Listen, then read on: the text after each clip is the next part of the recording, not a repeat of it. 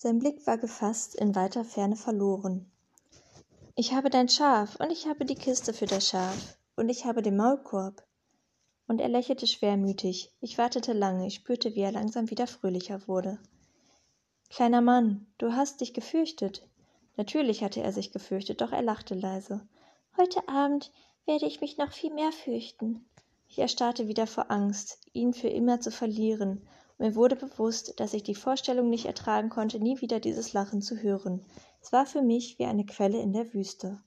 Kleiner Mann, ich möchte dich weiter lachen hören, doch er sagte Heute Nacht ist es ein Jahr, dann steht mein Stern über eben jenem Ort, wo ich letztes Jahr herabgefallen bin.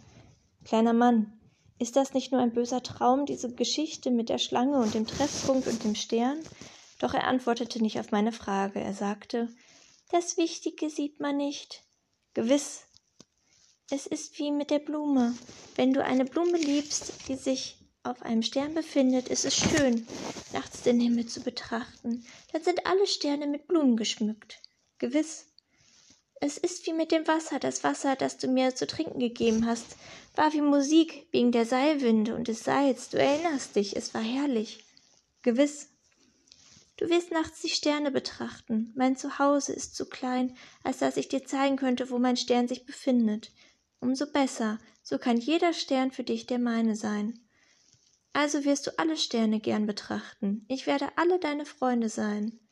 Und ich mache dir ein Geschenk. Er lachte noch einmal.